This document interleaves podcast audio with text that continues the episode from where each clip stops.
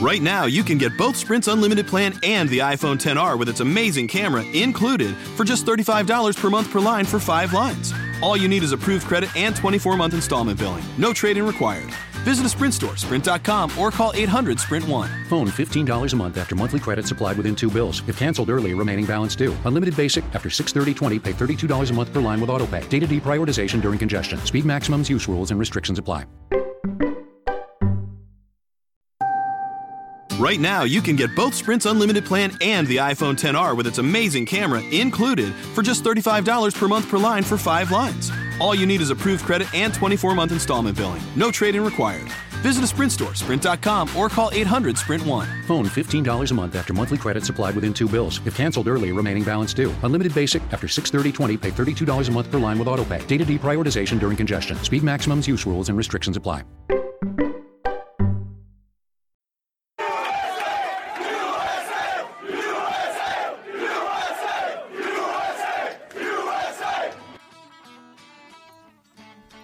Listening to Uncle Sam's Soccer Podcast, keeping you up to date with the latest in American soccer. And don't forget to subscribe.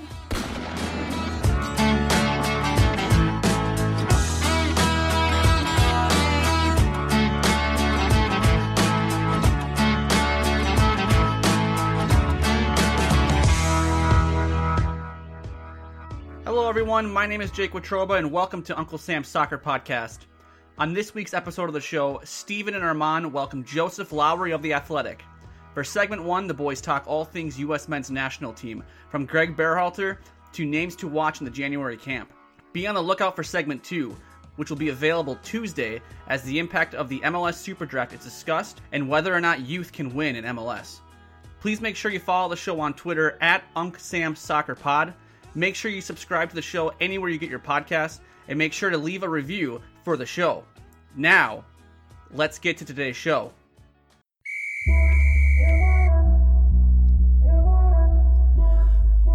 Alrighty, fellas. Welcome, welcome. Joseph, it is actually your first time, although we did record a full episode with you, and that went down the toilet because we had technical issues all throughout. So, welcome back, but really welcome. Thank you. It gives me, you know, a second chance at a first impression. So I'm glad to be here. yeah. Armand, how we doing? I'm just marveling at how cool a Twitter handle is Joe and Cleats. Like, what what a what a great Twitter handle. Like I, you hear like, oh, my Twitter handle at Armand Kafai is just my name, but Joe and Cleats is just so catchy. I think maybe I should just change my name to you know Joe and Cleats. Forget Joseph Lowery. Yeah. Let's just go. Let's just go for it. Yeah, Honestly, Joe and Cleats. I think you probably should. That's how we refer to you uh, on the show when we're texting each other who to get on the show. anyway, uh, let, let's talk about this training camp and the U.S. men's national team. And Joseph, I know you had written something about Pulisic going to Chelsea, but give us your take on, on you know your expectation, what the signing means. Well, I think at this point, it's a pretty low risk move for Pulisic, especially because he's not really playing for Dortmund right now. So if he was going to move, and it, it really did seem like he was going to move at the end of the season, it's probably the timing is good. And I think he has the potential to fit pretty well for Chelsea. Uh, he's comfortable basically across the front three, like you know, under a striker. Um, so sorry, um, Chelsea's manager doesn't really play with the central attacking midfielder, but he does like to rotate his wingers inside. And so I think Pulisic – he's flexible, he's young, he can be probably molded into, you know, the style of attacker that Chelsea wants. So I think if he can find a way to get on the field in the Premier League next season, it, it could work out pretty well for him. Yeah, I mean, I'm just nervous that being 20 years old, being the 27th most expensive player in the history of the sport, third most expensive player under the age of 20, behind stars Mbappe and former teammate Dembele at Dortmund – third biggest transfer in Chelsea history. Uh, there's some expectations on this young guy. And uh, we, we had Brandon Busby of the London Blue podcast coming on. You know, there, there's some mixed feelings among Chelsea fans. I think the biggest upside to Pulisic is the fact he's only 20. He's 20 and he's American. I think those are the two biggest upsides. I mean, because we've seen Pulisic at his, I don't know if his peak is the right word, but when he's playing uh, consistently, and he puts on good shifts. I mean, we've seen with the national team at a more central position, but with uh, Dortmund it's obviously been more of a winger, and he's played very well. And you know, some big matches, including some matches in the Champions League. Um, my my only thing is the price tag. To be quite honest with you, I think that's the thing that's making people kind of okay. Like, is he worth it or is he not? But I mean, I'm gonna, I'm gonna keep saying what Busby uh, said in the last podcast. It's not our money, so why should we care? But in terms of in terms of value, I'm not sure if he's worth 73 million dollars at this moment right now. Wait, wait, wait, wait, wait. You have a problem with the amount of money Chelsea played for the player? Now that sounds familiar. Why? I said that. I said that bef- the final episode of 2018. I said, be careful with the price tag because the price tag is going to dictate the expectations on this youngster. Exactly, and that's it's gonna it's gonna dictate that, and figure out wow he's not worth seventy three million dollars. I think I said at the end of uh, our you go listen to our other our last podcast uh, segment three um, of our Pulisic special. I said that if he's a consistent starter, this is a huge win for Pulisic and a huge win for U.S. Soccer. But is a consistent starter good enough for seventy three million dollars?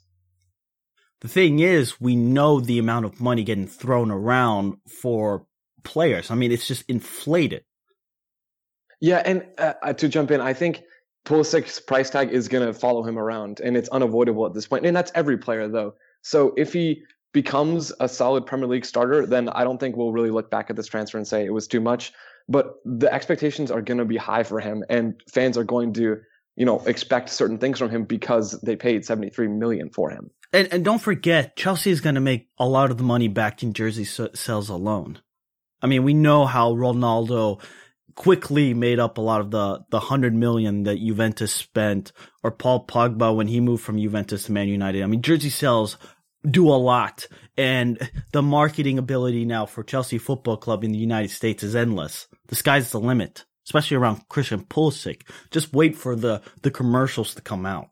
Now, Pulisic said something really interesting, and I, I, think this is a statement that I, I, think should be worth noting. Now, I'm reading from an ESPN article just a couple days ago, and Pulisic doesn't believe the lofty price tag and the bigger spotlight will increase the pressure on him to perform for the national team. He says, I don't think so. I don't think so. I think we can put some more pressure on some of the other guys now. I understand my role in the national team. I have to show these guys the way I've been around for a while. Now, guys, what do we make of this quote? Because I think this is an interesting quote. What is he doing with this pressure game here? This quote actually, I'm not really sure what he's talking about. I mean, I don't disagree, right? I don't think necessarily that this transfer puts any more pressure on Pulisic. He's still the face of the national team and he has again, high expectations. Fans expect a lot from him when he puts on the national team jersey. So I don't think moving from Dortmund, a big club in Europe, to Chelsea, another big club in Europe, really is going to change that too much. Um, maybe with his line about putting pressure on the other guys, do you think? Do you guys think that refers to the younger players, um, maybe being more ambitious, or to some of the older players who who have come back domestically and are playing in MLS? I'm not sure. Uh, maybe yeah, he maybe wants them to be more ambitious and and perform at a higher level. Uh, I think Steven and I talked about this uh, a couple days ago when he pointed out this quote. It's a really, I think it's a really weird quote to you know throw out there. You know, talking about you know, oh, I want, I think we put some more pressure on some of the other guys now. Um, it's such, I, I don't, why, why is that included in there? I feel like it's a really interesting little bit that's kind of like, okay, like, hey, like, there's no pressure on me, but everyone else, they have a lot more pressure to, you know, become better. No, Christian Pulisic. First off, I agree. The pre- the pressure won't increase for him to perform. This guy ca- almost carried the U.S. to a World Cup. That's as much pressure as you can get at this point. I- am not sure who he's referring to, Joseph. Steven, what do you think? I'm, I'm not sure. So I-, I think there's different ways to take this quote. I wonder if it's his young age and just the lack of leadership right here. I think the proper way of saying this is I don't think the price tag follows me around with the U.S. men's national team. I'm one of 11. We're going to, you know, everybody has their role. We know the failure happened 2018. There's a new regime coming in. We're going to pick up the pieces and we're going to build momentum going forward. I think that would be a better statement. The pressure, it's like, Maybe he feels too much pressure and he wants the other guys to feel it. Maybe it's he's calling out the media for not putting enough pressure on other players and he has all the spotlight. Remember in 2018 when they failed to qualify for the World Cup, I'm sorry, but the media was soft. Bruce Arena took a lot of the blame, but at the end of the day, it was about the 90 minutes spent on Trin- in Trinidad and Tobago against a B team and they couldn't get another goal. So maybe it's the pressure on players, especially the ones in MLS. Get your ass to Europe. Yeah, and I actually I think I'm going slightly against what you were saying there, uh, Stephen, but I don't have a huge problem with the quote. Maybe maybe it could have been phrased a little bit differently. Um, but I think you know we do need more pressure around the national team environment, and this is partly what you were saying. So I do agree with you here that the media, you know, we we should be looking at our players and encouraging them and you know prompting them and, and questioning, you know, where they're playing and how they're getting minutes and where those minutes are coming from and the quality of the opponent that they're up against. So I think in a way I actually kind of do appreciate this quote because I think it's something that needs to be said and maybe maybe it shouldn't be coming from Pulisic, maybe it should be coming from the media, but either way, I think I appreciate the basic sentiment if I'm interpreting it correctly. Do you guys think there's more pressure on players now though? I feel like maybe not maybe not as much, but I feel like there is a bit a little bit more pressure on some of these younger players to leave and not go uh, to uh, to MLS academies and instead, you know, go to um, maybe like the Bundesliga. I think the Bundesliga. We saw Tyler Adams go there, and yeah, but saw, he like, he spent time in MLS. I don't think MLS is necessarily the wrong you know first step to take. I think if you can get on the field before you're 20 and play regularly, absolutely. Now, if you're a Josh Sargent, yeah, absolutely go to Europe. Well, I mean, he's 18 years old. He already scored a couple goals. I think Pulisic sees the landscape and being in Europe, I think has changed his outlook on U.S. soccer a little bit and understanding the importance because he was able to move at 17, a much younger age than you're allowed to because of the dual national. He understands, wait a minute, U.S. soccer here has some problems. And if we can get more people to come to Europe, maybe that's what he's referring to in the pressure of where you're playing and, you know, this is the U.S. men's national team being in Germany, going to London. Now, while I understand the pressure there is, but at the end of the day, they still playing CONCACAF, right? So the pressures are really only going to come till they start playing in the World Cup. Unless, unless there is another Copa America where they're a part of and they're playing the Brazils, the Argentinas, you know, the, the heavyweights of CONMEBOL. The, the pressure though, I think it's slowly coming, but again, I do think it is a little soft uh, because we aren't, you know, I, I, some players aren't being pushed, and I mean we saw that, you know, with you know players like I guess Michael Bradley, Jozy Altidore. Although Altidore, I think is a really interesting situation because he was in a really bad spot at the time, and he came back to him at Toronto and kind of it kind of helped his career a little bit. But, I mean, guys like maybe potentially Michael Bradley not pushing themselves and uh, come to Toronto uh, for the big big paycheck. It's, the, the question is though, if he's talking about the older guys, can you blame the older guys for coming to get a bigger paycheck? No, I don't. I don't think you can blame them exactly. at all. No, not at all. I mean, at the end of the day, you play sports to to feed your family. You want the paycheck exactly. to to feed your family and set up your kids for our generations to come in the long term. And remember, when Michael Bradley and Jozy Altidore came, the landscape of U.S. soccer was still this is significantly different. I, I don't think people understand. U.S. soccer is, is no tomorrow is a different day than it was today. It continues to grow. So I think Michael Bradley and Jozy Altidore, although Jozy Altidore is a lot younger than people think he is. I think he's what 27, 28? Something like that. He's on the right side a 30. I think Michael Bradley's on the wrong side. I, I, need to go double check this. These players came to MLS because MLS needed a marketing ploy. They gave them the big paychecks. And for the large part, it worked. Michael Bradley is going down in history for TFC. Why? Because they won the fake treble. So it, it worked. the fake treble. it did. No, it did. And like we all like we all mentioned, can you blame them? I mean, so I guess if you're talking about more of the, the younger players, I mean, yeah, that makes sense. I think Pulisic's whispering to some guys, hey, if you have an offer in like Germany, come to Germany, St- stuff like that, trying to encourage more people to go to Europe. and I think that's gonna be a positive step for the U.S. men's national team. Agreed. Alrighty, so let, us move on to training camp. And uh, Joseph, uh, we'll throw this out to you first. Names to pay attention in this U.S. men's training camp. Now, a couple of facts to know. It's a very young age. Berhalter called 28 players, uh, all from MLS. Average age is about 24.5. A couple of older guys, or just with more experience. Michael Bradley, Gyasi Zardes, Will Trapp. 13 uncapped players, eight whom uh, will experience their first U.S. men's national team camp. And then they're going to play a couple friendlies January 27th against Panama. And then the following couple of days later, February 2nd, uh, in San Francisco or the Bay Area against Costa Rica. But guys, a, a lot of new faces, names to pay attention to. Joseph. Um, so I kind of in my mind divided the roster up into into a couple of different groups. I think some of the names that I'm trying to pay attention to are guys I think who could become more regular contributors. So, you know, starting with Zach Steffen, I think he still is the starting goalkeeper. Um, he has a familiarity with Berhalter. So I'll be keeping my eye on him to see does he look, you know, more comfortable? Does he look better with his feet? Um, under under Berhalter, I'm not sure if that would have any effect, but it'll be interesting to see Steffen and then just a few other names: uh, Reggie Cannon, Armand's guy, and then Yay.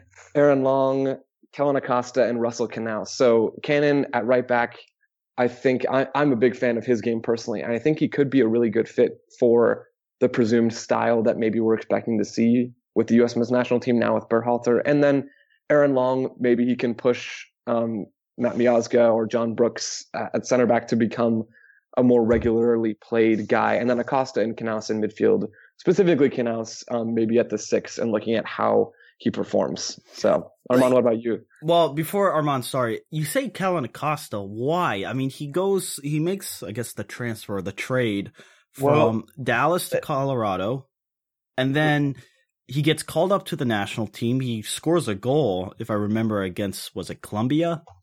in the before yeah. two loss. Yeah. Yeah. Has Kellyn he's at the age of 23. Is he going, you know, is he getting maxed out here? Like, is he going to be an MLSer for life or is there still a chance that he makes the move overseas and it's just kind of follow, finding the right team for him? It's, I think Acosta probably is, is an MLS player at this point. And I don't necessarily think that that's, that's a bad thing.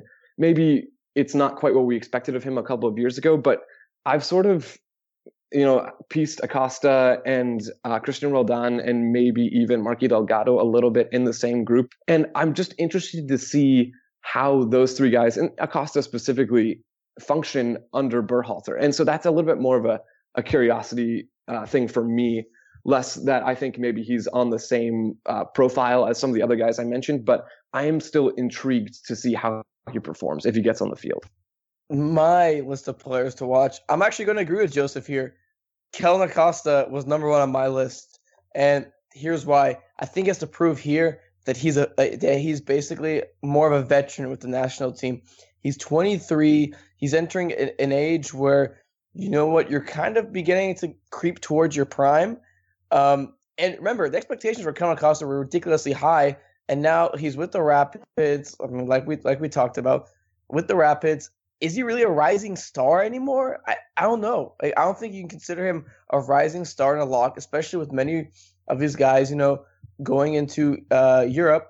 Uh, I don't think Kellyn Acosta's a, a, a lock for you know the the qualification, maybe for the Gold Cup.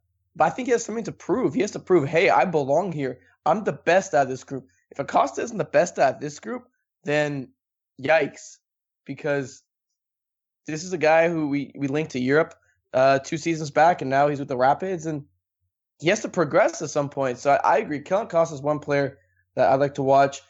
Another player I'd be really interested to watch. Uh, I, I, I want to see how the two Philadelphia Union uh, homegrowns do. Mark McKenzie and Austin Trusty. Um, they're both relatively young.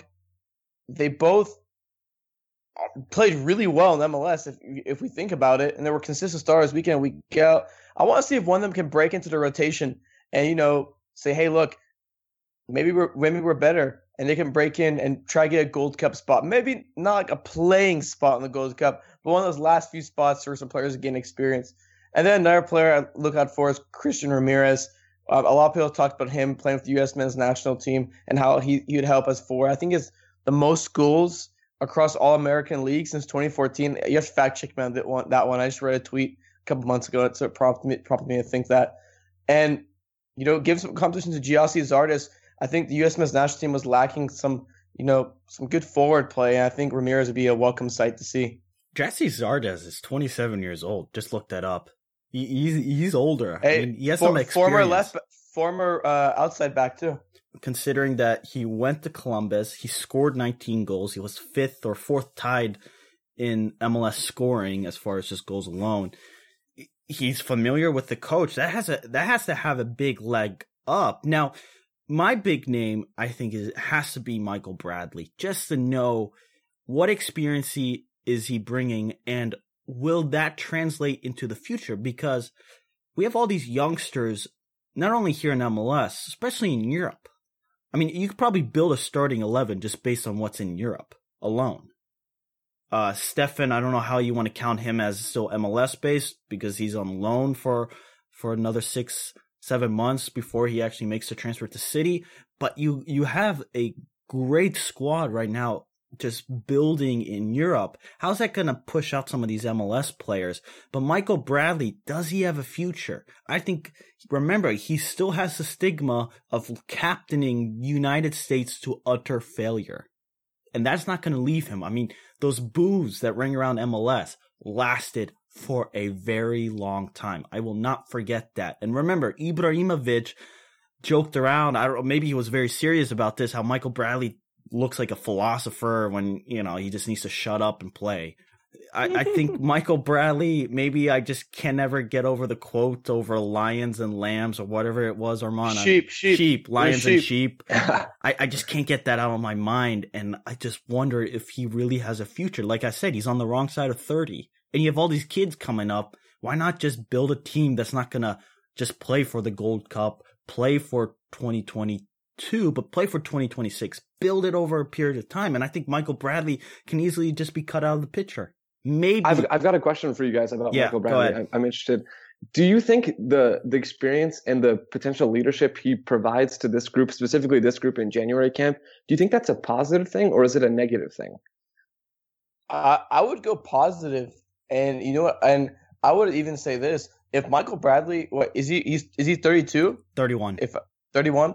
So what? In three years, he'll be what 34, 35, give or take. Um, I, I would love to see Michael Bradley in the 2022 World Cup squad, but not as a starter, as someone that you can bring off the bench to help you see out a result, to you know provide that leadership. You know, with 75 with 10 minutes left in the 75 80th minute, you need to get a result. You bring in the closer, Michael Bradley, come in to set up shop and kill the game. I would love I would love to see that.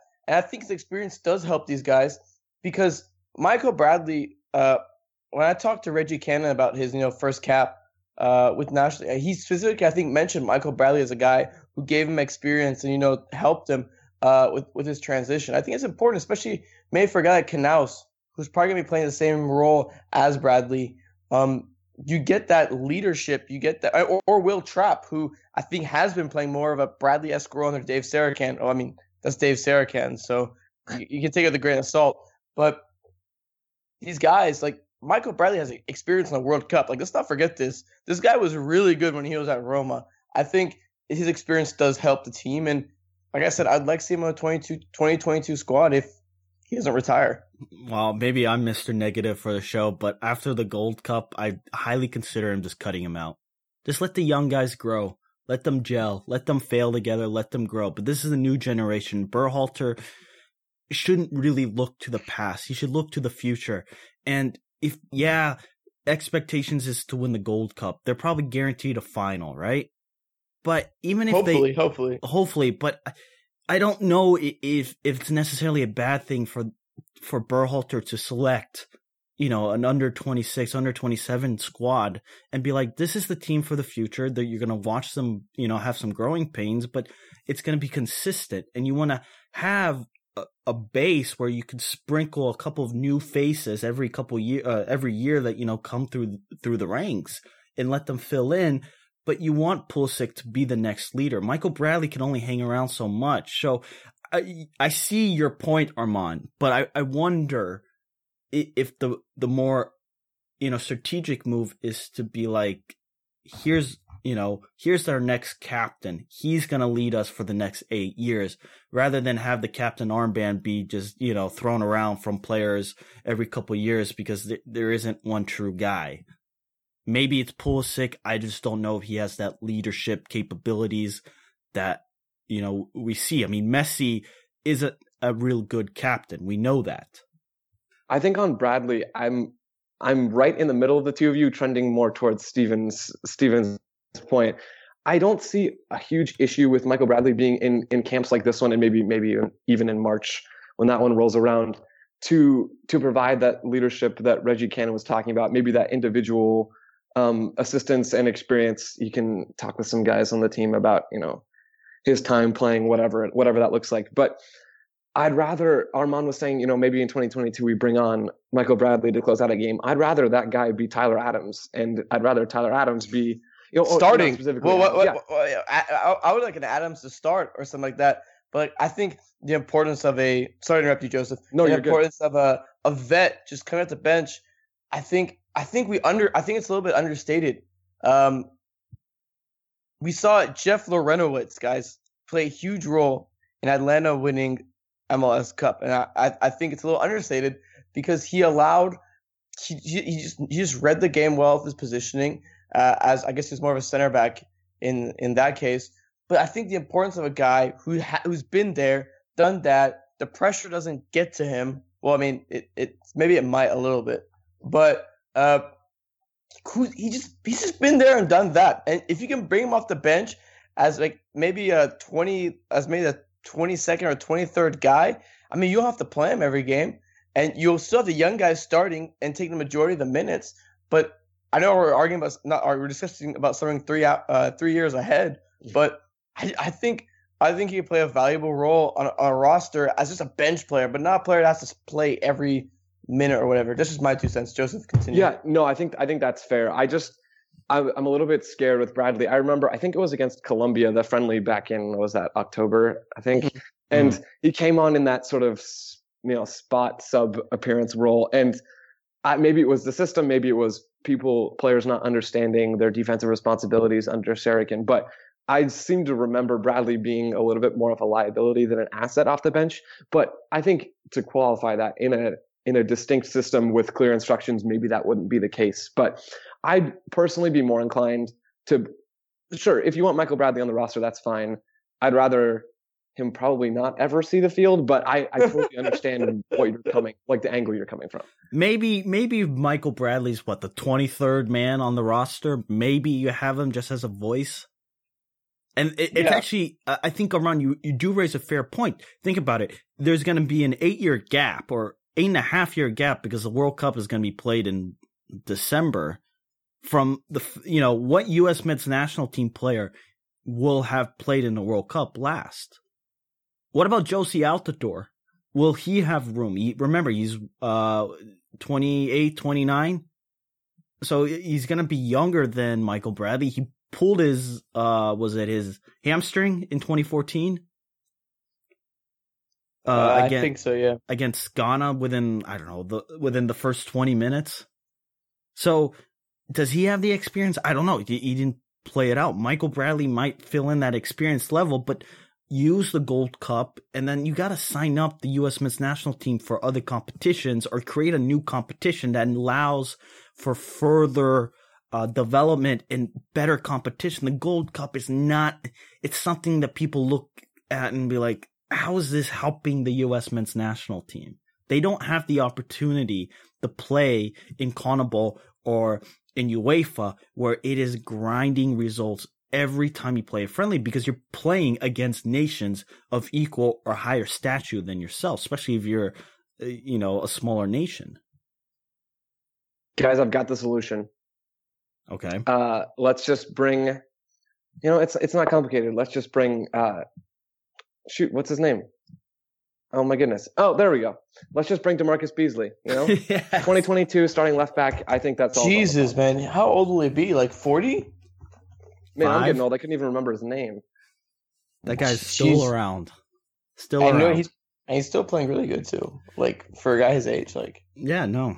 I'm, I'm, I'm on board. Armand. All right, I'm on board. You you, you got you got me, Joseph. You yeah, got me. tweet tweet at us, Unc Sam Soccer Pod at Joe and Cleats. Do you agree Marcus Beasley should be the starting left back in 2022? But uh moving Please don't. Please don't. Hey, Moving- send all your hate mail to Joe and Cleats. yeah, w- welcome to the uh, hate If- mail if you segment. hate- if you hate my if you hate my Michael Bradley uh, uh, take, you can uh, send it your hate mail to at Joe and Cleats. And I'm just trying to take the heat off. But uh, biggest holes or flaws in this U.S. men's national team, and you you can maybe talk about it in the January camp, or you could just talk about it as as a whole. Uh, what does Berhalter have to worry about most here? And Armand, let's begin with you. I, I would say defensively. Um, look, we look. DeAndre Yedlin does play in Newcastle, but I'm not hundred percent sold on on his play. Uh, I don't think he's a competent left back yet, right? Uh, He starts I mean- week in and week out. We just said this last week.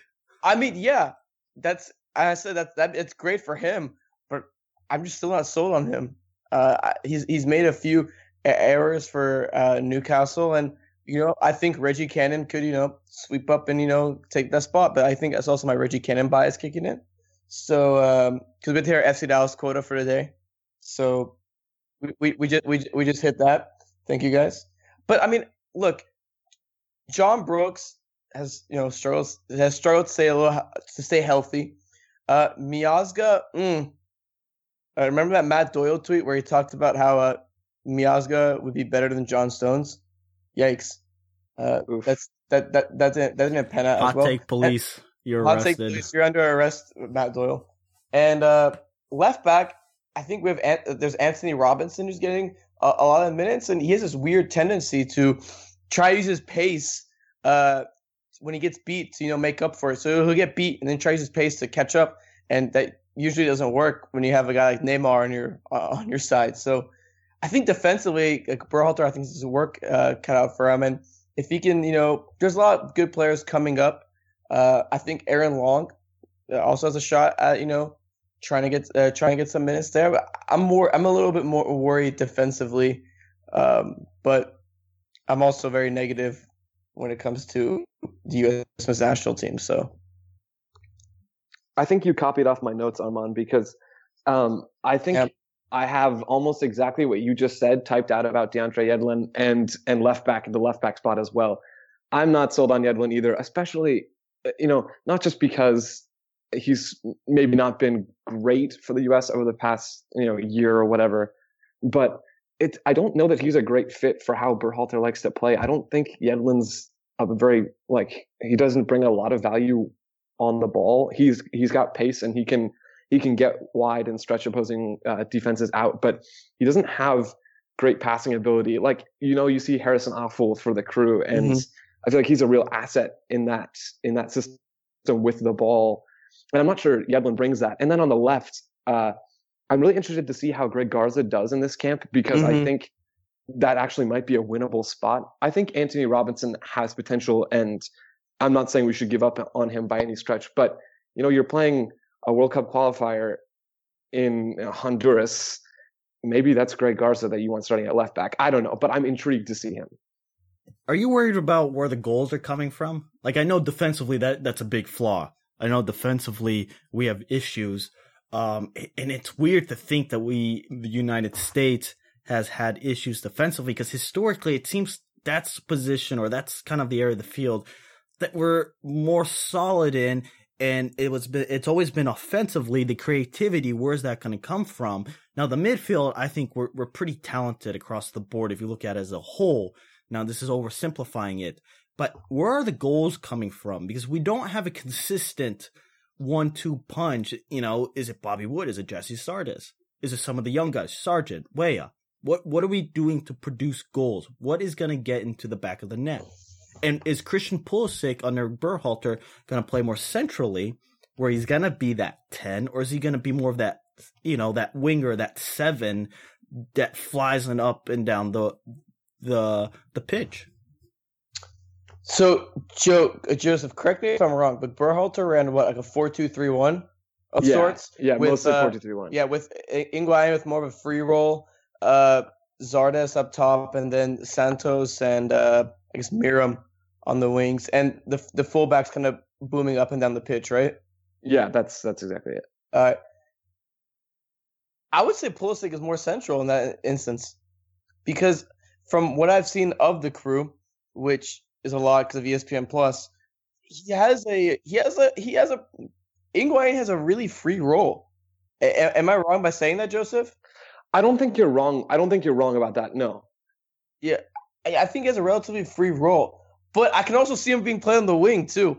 So it's gonna be one of those things where Berhalter is gonna have to weigh his options and be like, okay, wh- where is Pulisic gonna be best for that ro- for the roster? Because I could see Tyler Adams and Weston McKennie playing next to each other um, in in a in a four two three one with, I guess you'd have Adams be more. I, you- they could, they could switch on and off, but I have Adams more back and I'd have McKennie a little bit more up, or vice versa. I mean, it's more of a it's more of a preference thing. I I don't know who you'd put that center attacking mid outside of Pulisic, unless I'm like thinking too narrow minded. No, you raise an interesting point because I was thinking the same thing. And don't do you have to consider Joseph Pulisic's max? Like, where can you maximize Pulisic? Is if he is say hundred percent on the wing and centrally he's only eighty two percent. Do you take the eighty two percent of Pulisic's max potential over the hundred percent where he's comfortable on that wing? That's a really great way to phrase the question because the I mean the answer the short answer is I don't know. Uh, the long answer is I think you personally my preference would be to take the 100% on the wing and play without sort of that Higuain style playmaker simply because I don't think Pulisic is is that like for like replacement. Higuain, from what I've seen of him and I can't say that I've seen a ton of the crew. I've seen a good bit, but You have I'm ESPN Plus, Joseph? Come No, on. I do. I just Come on, man. not grinding those crew games like you are, man. Um, but I think Pulisic is a little bit more of a type of player that likes to drive into space, whereas Higuain does that, but maybe it's more of a connector between midfield and attack. And I could be wrong about that, but I think Pulisic might be better in that Justin Meram role where he starts out wide and maybe he, he comes into midfield to add another number and to give the US an advantage. And then Pulisic has the ball at his feet and he can drive forward from there. So personally, my preference from a tactical standpoint would would be to see him maybe start on the right and then come in, drift in slightly into midfield, and then move the ball up from there. But I, I wouldn't be surprised to see either central or out wide.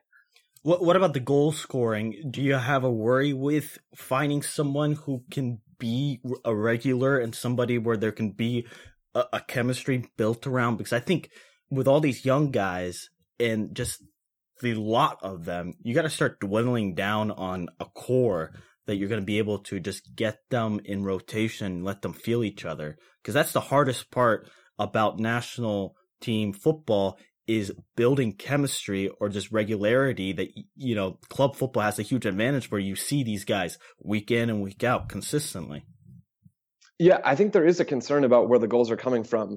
Uh, you know, Pulisic can provide obvious benefits in attack, but if if maybe we're just saying it's a four three three, you know, as a basic example, who's playing striker and who's on the left wing? Maybe two three years from now, Josh Sargent and Timmy Weah or Jonathan Amon on the left maybe are regular starters at a at a decent sized club, and you know you can rely on them to score some goals. But right now, even just looking at this January camp roster, the forwards are Ebobisse, who's more of a hold up guy, Christian Ramirez and Zardes, who you know are known for their goal scoring, but I don't know how they translate on the international level. So I mean, are you looking at Altidore still? I, I don't know. I the the answer is yeah, we should be concerned about where the goals are coming from. At least that's my take. Wow, I would be intrigued to see Weah and Altidore play off each other. You know, have Weah with his runs pull off, have and, and have Altidore as more of that target guy. I mean, I'd be really interested to see that. But I, I, am I concerned? Of course, I'm concerned. It's U.S. men's national team. I have confidence that they'll win the 2022 World Cup, and I'm still concerned. Come on, uh, Zardes works really well and uh, with Berhalter's system. And I was actually talking to Harrison Crow, uh, a good friend of Joseph, uh, about this. He he writes for American Soccer Analysis, and it's a great website. You should go check it out. It's a data analytic website, and he told he showed me that he showed me a number that was really interesting, which is how much Zardes is involved in possession leading up to the Cruz play, and it's not much. So so think about it. In Berhalter's system, Zardes is not involved in the possession as much. He's just there to score goals. That's a defined role. And I think that's why Zardes, I think, is going to have a little bit of a head start over everyone else because he played that role that Berhalter gave him, not perfectly, but pretty damn close to it. So, I mean, in that role with Ber- with with Berhalter, I would say Zardes is a good fit. I'm not that concerned, but in this camp, okay, maybe a little bit because they don't have Pulisic. Well, Just saying. It, I think it's very hard to when we talk about these holes and flaws. We're talking about the U.S. men's national team adding As in a whole, as a whole, adding in all those European-based players. Uh, You can't really make much of the flaws and holes in this January roster because it's it's a training camp. It's you're gonna play, pick players to get experience to to introduce them to to the national team and and see where they are in their development. So it's it's complicated with the U.S. men's national team. We have a coach. We'll see how it is. I mean, these two friendlies coming up. Uh, can we make much of them? Yes, I think we actually can. I, and I, I think I'd agree. Sorry to cut you off, Armand. I think maybe to go back slightly to the last question about where the goals are coming from, these friendlies will give us an idea of where they're coming from. I think there's a real chance that the scoring comes from the system and from the players playing in a cohesive, you know, possession scheme and moving down the field as a unit. This is in a perfect world, obviously. And maybe it matters less who the players scoring the goals are and more how effective the system is at creating a high number of those goal scoring chances. Listen, Berhalter's system was good. Now imagine it with the best players uh, in the U.S. men's national team pool. That's what I'm interested to see. And these friendlies do have meeting because you get to see Berhalter implement his system, so we can at least get an idea of what he wants to do. I think that's the most important thing. We got look, it's gonna be a January camp. They're not gonna be the best players, but I want to see what he wants to do, what we should be looking for with those key players, and some trademark Berhalter things, such as maybe the forward not being as involved in the build-up of possession, uh, in the build-up to possession. The fullbacks, how do they perform? Uh, the the midfields, the low blocks, etc. I'm really interested to see how Berhalter sets up uh, because it's the first glimpse we're gonna have as him, you know, being head coach. We can talk about him being a head coach all we want. We, we have been for the last year and a half, but let's let's see how he does now, and let's see what he brings to the table. Well, Joseph, a lot smoother than last time you were on. You could uh follow him, follow him, listeners. Joe and Cleat, wonderful content. Love his pieces for the Athletic. Follow Armand Kafai at Armand Kafai. Catch his work on Pro Soccer USA. I'm Steven Joddernd. Come back tomorrow. We got some MLS chat for you. And yeah, tweet us Unc Sam Soccer Pod. Give us your thoughts with this U.S. men's national team. Anything that we alluded to on the show today. Maybe you have some other points that you want you missed that we missed. Could four, a player that you're watching in training camp. Let us know. Till next time. If you like free stuff, you're gonna like Tim's Rewards by Tim Hortons. You can earn free food or drinks after every seven purchases. Cool. How do I win? Um, it's not a contest. You just use your Tim's Rewards card, and after seven purchases, you score a free coffee, tea, or baked good. Whoa, so I've got a pretty good chance of winning. Well, actually, you've got a 100% chance of winning. Those are great odds. they sure are. Free coffee and more with Tim's Rewards. It's Tim Hortons' way of saying thanks. Valid only at participating restaurants. Please visit restaurant or timhortons.com slash rewards for full program details. Hi, it's Jamie, Progressive number one, number two employee. Leave a message at the. Hey, Jamie, it's me, Jamie. This is your daily pep talk. I know it's been rough going ever since people found out about your a cappella group, Mad Harmony, but you will bounce back. I mean, you're the guy always helping people find coverage options with the Name Your Price tool. It should be you giving me the pep talk. Now get out there, hit that high note, and take Mad Harmony all the way to nationals this year! Sorry, it's pitchy. Progressive Casualty Insurance Company and affiliates. Price and coverage match limited by state law.